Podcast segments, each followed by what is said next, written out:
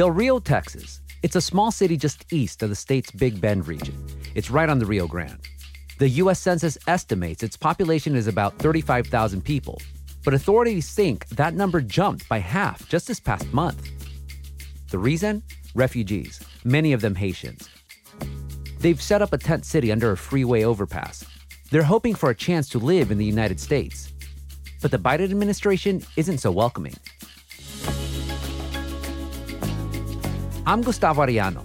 You're listening to The Times, daily news from the LA Times. It's Thursday, September 23rd, 2021. Today, the second part of our series on migrant camps on the U.S. Mexico border with LA Times reporter Molly Hennessy Fiske. Earlier this week, we heard from Central Americans on the Mexican side who are waiting to have their U.S. asylum cases heard. In this episode, we turn to the U.S. side, where Haitians are waiting but have little hope to remain here. In fact, the U.S. government is deporting plane loads of them to Haiti as we speak.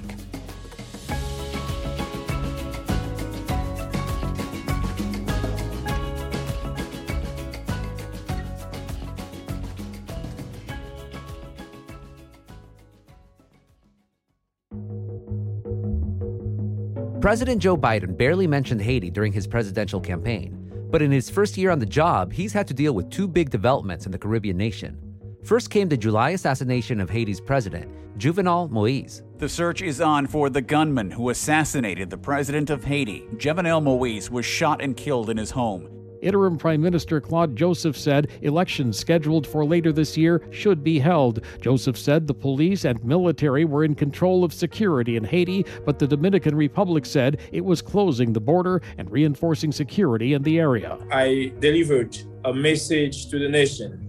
I ask them to keep calm, that everything is under control, and I also declare a state of emergency. And then a magnitude 7.2 earthquake that killed over 2,000 people. The death toll from Haiti's powerful 7.2 magnitude earthquake has risen to over 1,200 as rescuers scramble to retrieve those stuck under the rubble ahead of an approaching storm. Adding to the misery in Haiti as residents continue to dig through the rubble and find bodies, Tropical Storm Grace is sweeping over the impoverished island nation with drenching rains. Many, like Odette today, were left homeless or afraid to go back inside because of aftershocks. Sleeping on the streets of Les Cayes, she says she doesn't even have a piece of plastic to cover herself and her children. A steady stream of Haitians out of their homeland over the past decade has become even bigger. But the U.S. is putting them on planes and sending them back to their home country as soon as possible. It's a mass deportation that hasn't been seen in decades. This isn't anything new for Haitians. For decades, the U.S. has treated them far differently from other migrants from the Western Hemisphere. Molly Hennessy Fiske is the LA Times' Houston bureau chief and is currently in Del Rio. Molly, welcome to the Times. Thanks for having me. What's the short version of Haiti's relationship to the United States when it comes to migration? So it has been very difficult for Haitians to get into the United States for a long time. A lawmaker who has been highly critical of President Clinton's immigration policies now says he's moving in the right direction. New York Congressman Charles Rangel says Clinton is correct in vigorously enforcing the laws to prevent people from illegally getting into the country. Years ago, under uh, past administrations, they would cross over water to Florida often and get detained, while others from other countries like Cuba had a separate admissions policy. They called it at the time wet foot, dry foot. Officials say the Haitians, 97 in all, arrived in a rickety 30 foot sailboat in the wee hours of the morning. The wet foot, dry foot policy for Cubans meant that if Cubans made it ashore to the United States, they would be allowed to stay. However, if they got caught while they were still in the water on a boat or a raft, for instance, then they would be sent back. Also rescued were several Cuban refugees. Both the Cubans and the Haitians will be processed by immigration officials. Usually, Cubans are quickly processed, while Haitians are often detained for much longer periods.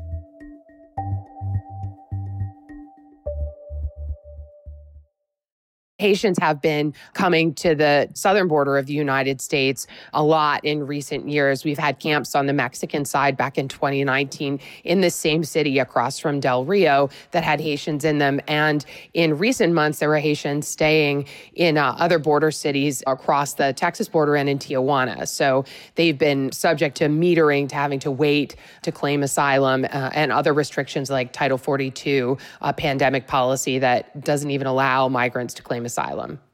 And this has been going on for decades, going back to the Clinton administration, but it really started picking up after the 2010 earthquake that killed about 200,000 Haitians.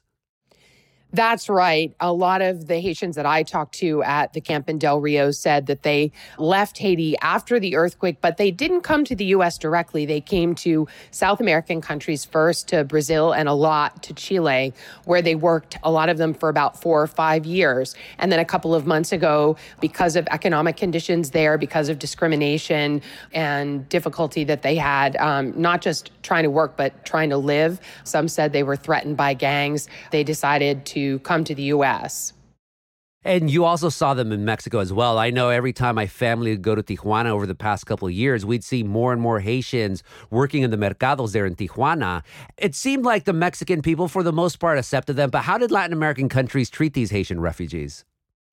The Haitians that I talked to who were at the Del Rio camp, some of them said that they encountered a lot of discrimination. When they were in Chile, for instance, some of them said they couldn't get work permits, so they were paid a lot less. They said in a month they would earn about $400 US, and they were still sending money back to Haiti, so they were functionally earning a lot less because they were sending money back to their families. A lot of them had relatives in the United States, in, in Florida, in New York, some in California, and they told me they knew um, how much more they could earn in the U.S. and how much better the living conditions would be. But they also said that they encountered dis- increased discrimination in recent months as the economy got worse in those South American countries, and they were having to to really scramble to compete and get work.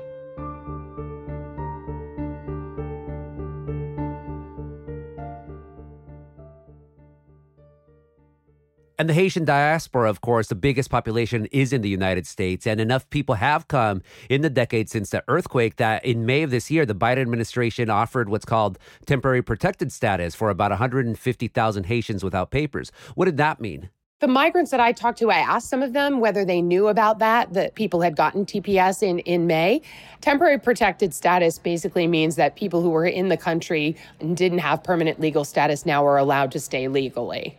And there are a lot of rumors, and the migrants uh, who are traveling, because it, for some of them, it takes them almost a year to get from South America up to the US border. So they don't know exactly what the policies are. Um, almost no one knew what Title 42 was or Remain in Mexico or any of these U.S. border policies. They just hear things on the news about families getting through, whether it's Haitian families or, or Central American families, and think that that means they might have a chance.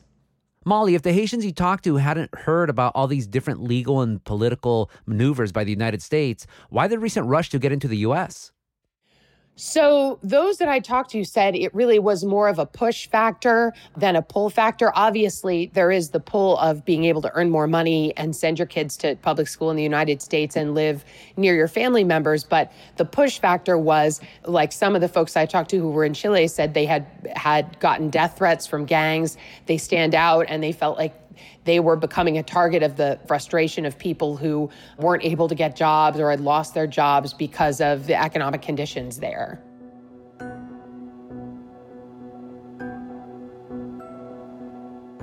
After this break, we'll go to Del Rio. Stay tuned.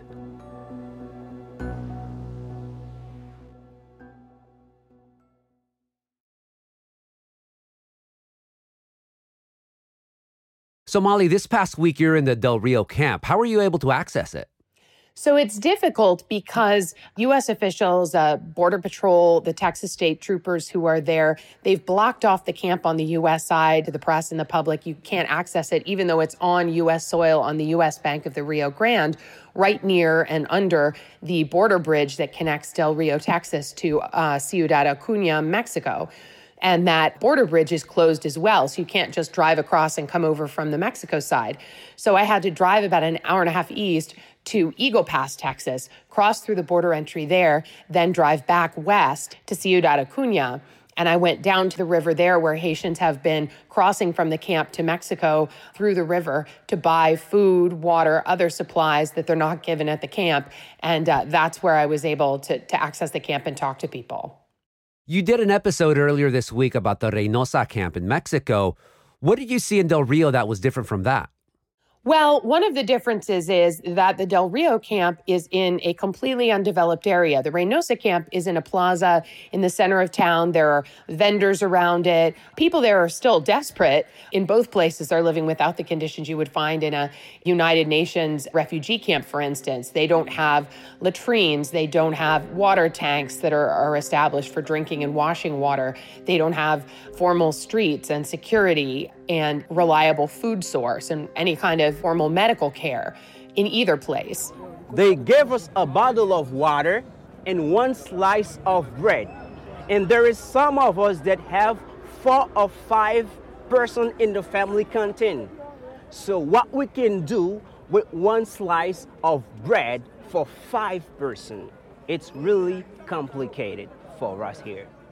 So there's separate sections of the camp where US officials have placed single men, single women and families. And I was talking to one of the people who was being held in the family section, Alex Bravener, and he was telling me about just his frustration.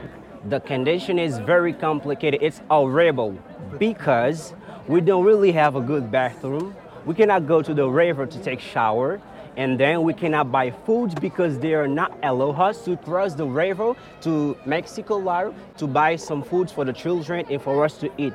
They not allow, they did not give us permission. The difference to me in Del Rio is that it's even more primitive because it's cut off from both cities. It's been built under this bridge in this swampy area next to the river. So the migrants have fashioned huts out of the reeds that grow along the river. They're sleeping in the dirt, in the dust. They are not allowed to cook. Uh, they told me that there was a woman who started a cooking fire and she immediately got deported um, by the US officials. So they have to cross the river to get food and water and, and the things they need. There's a lot of kids there, there's a number of pregnant women. And so they're going back across the river to get water for baby formula, diapers, and, and other supplies. I have 25 years old. If I am hungry, I can stay for two, three, four days without eating nothing. But for children two or three years old, it's very, very dangerous.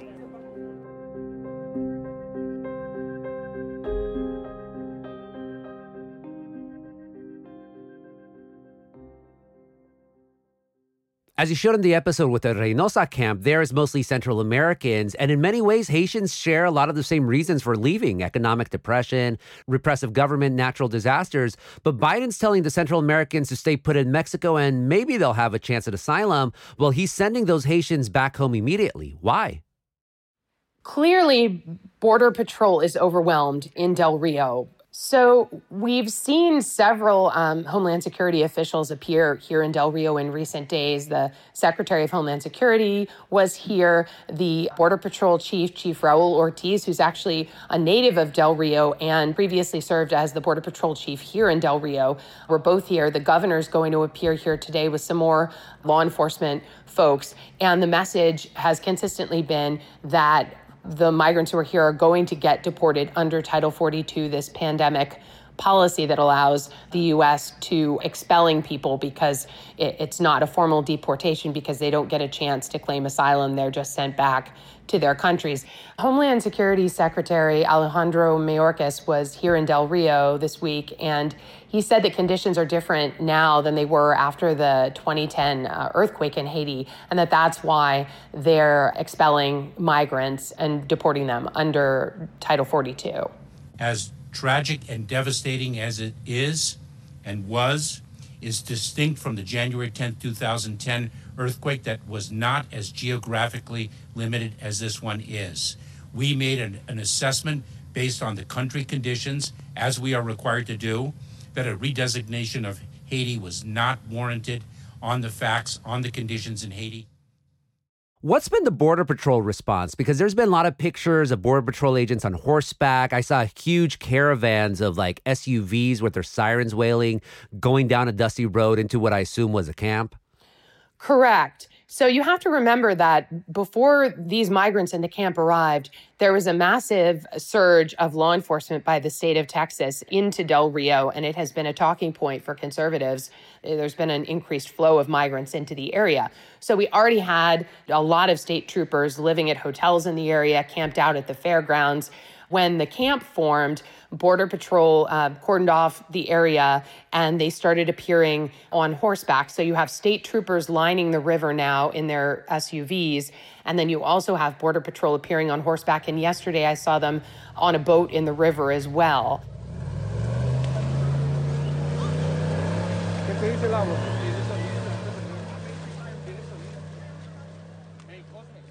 Some of the agents told me that they thought it was unsafe in the camp and I didn't see them interacting very much with migrants. They were mainly were up on their horses, kind of patrolling around like you would you would see police on horseback in a crowd. And the actual deportations, how are they working? Well, there have been buses arriving at the camp and taking people away. The migrants told me that when they come to the camp, officials give them a numbered ticket. And when their number gets called, they're supposed to go to the buses.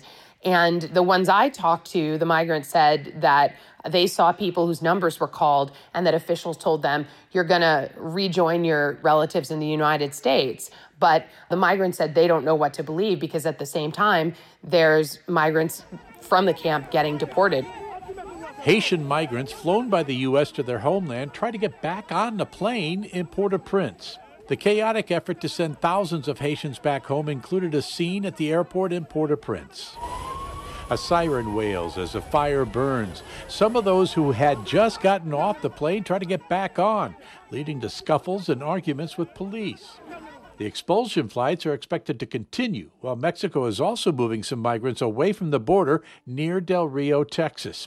Boston based Partners in Health is demanding an end to the flights, which it calls inhumane treatment of Haitian migrants and asylum seekers.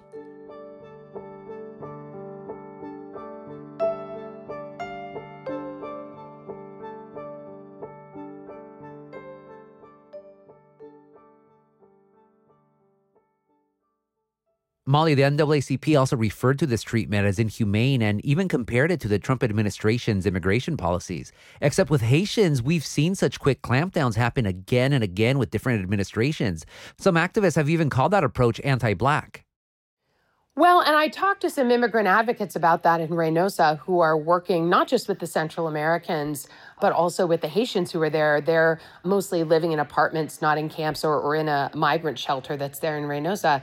And they are frustrated on their behalf because there have been historically different processes for the US handling asylum applications for Haitians versus people from other countries. But also, there have been so many Haitians who've come to the US that there are a lot of these um, migrants who have ties to the U.S., who have connections, who have close relatives who are already in the country, and so it's a it's a dilemma.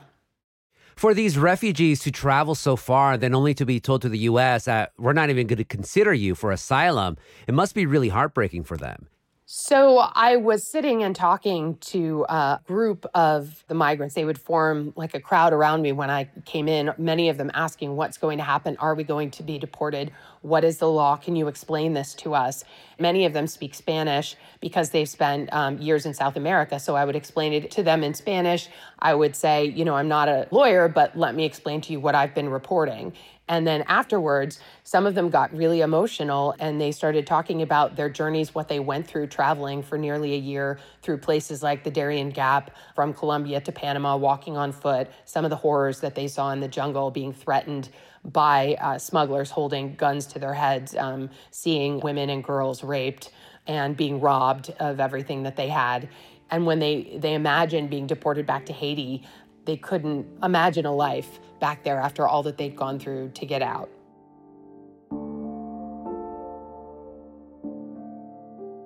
So I was talking to a, a, man who asked to be identified as reggaeton because he didn't want to use his real name in case, you know, it might affect his, his immigration claim. But he got really emotional. He was kind of crying when he talked about his child and the conditions they were living in and his dream of America.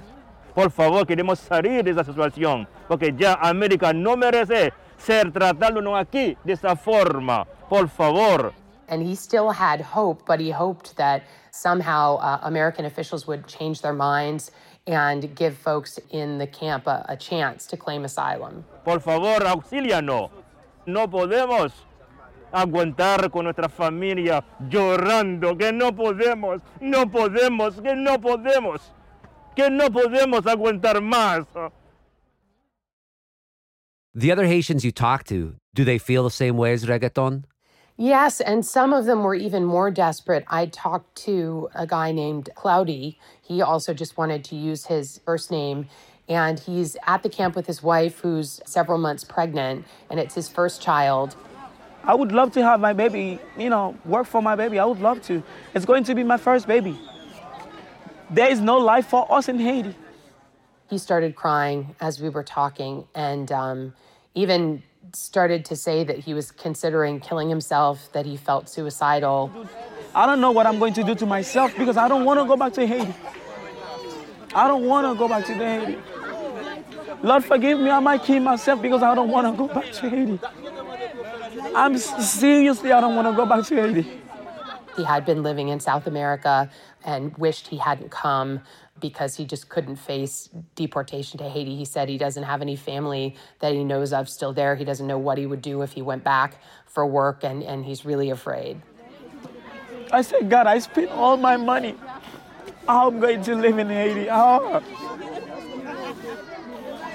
going to live in Haiti, in a place there is no work, in a place there is no food in a place that where your mom depends on $50, $50 that you sent for her, not enough. How I'm going to live then?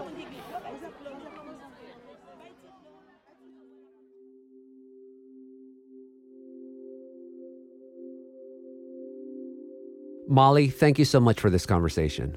Thanks for having me.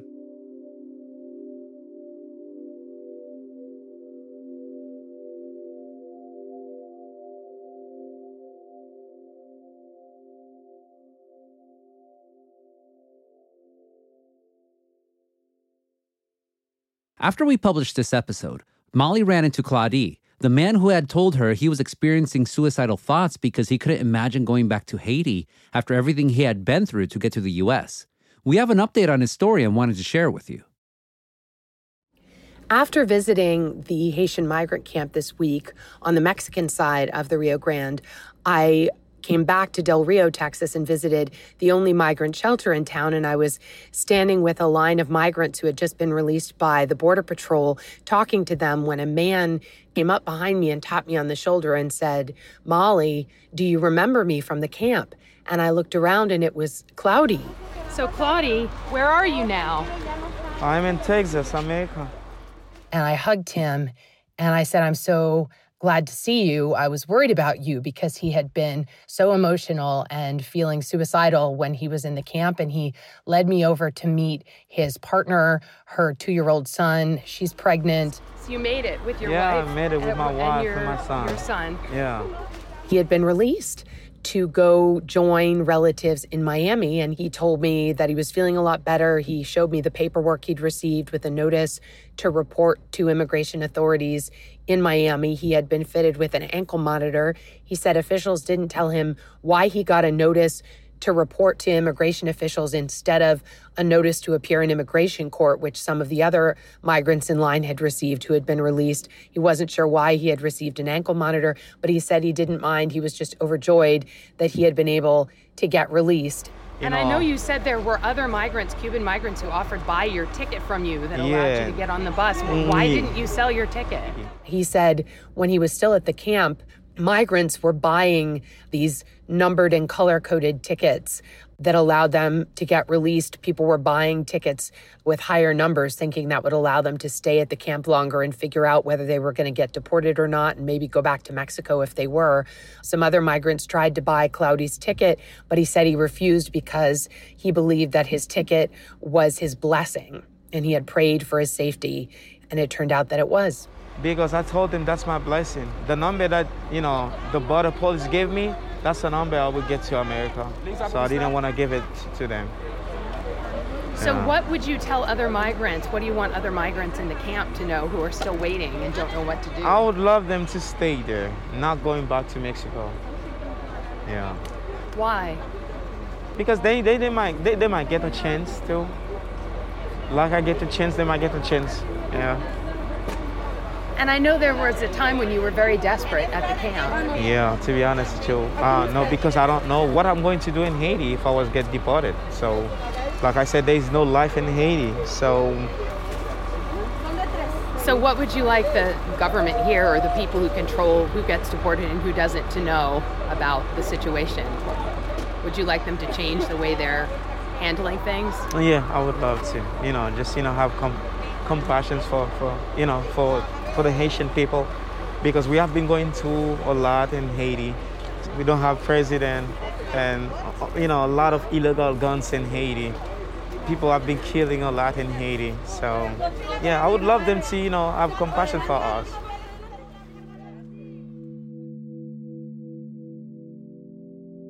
The Del Rio border where Claudia and others stayed no longer exists, according to authorities. The U.S. expelled thousands of Haitians last week and let thousands of others officially stay in the country, for now. 5,000 of those remain in federal custody. They'll be allowed to make their case before an immigration judge to remain in this country. But if they're denied, these migrants will be deported.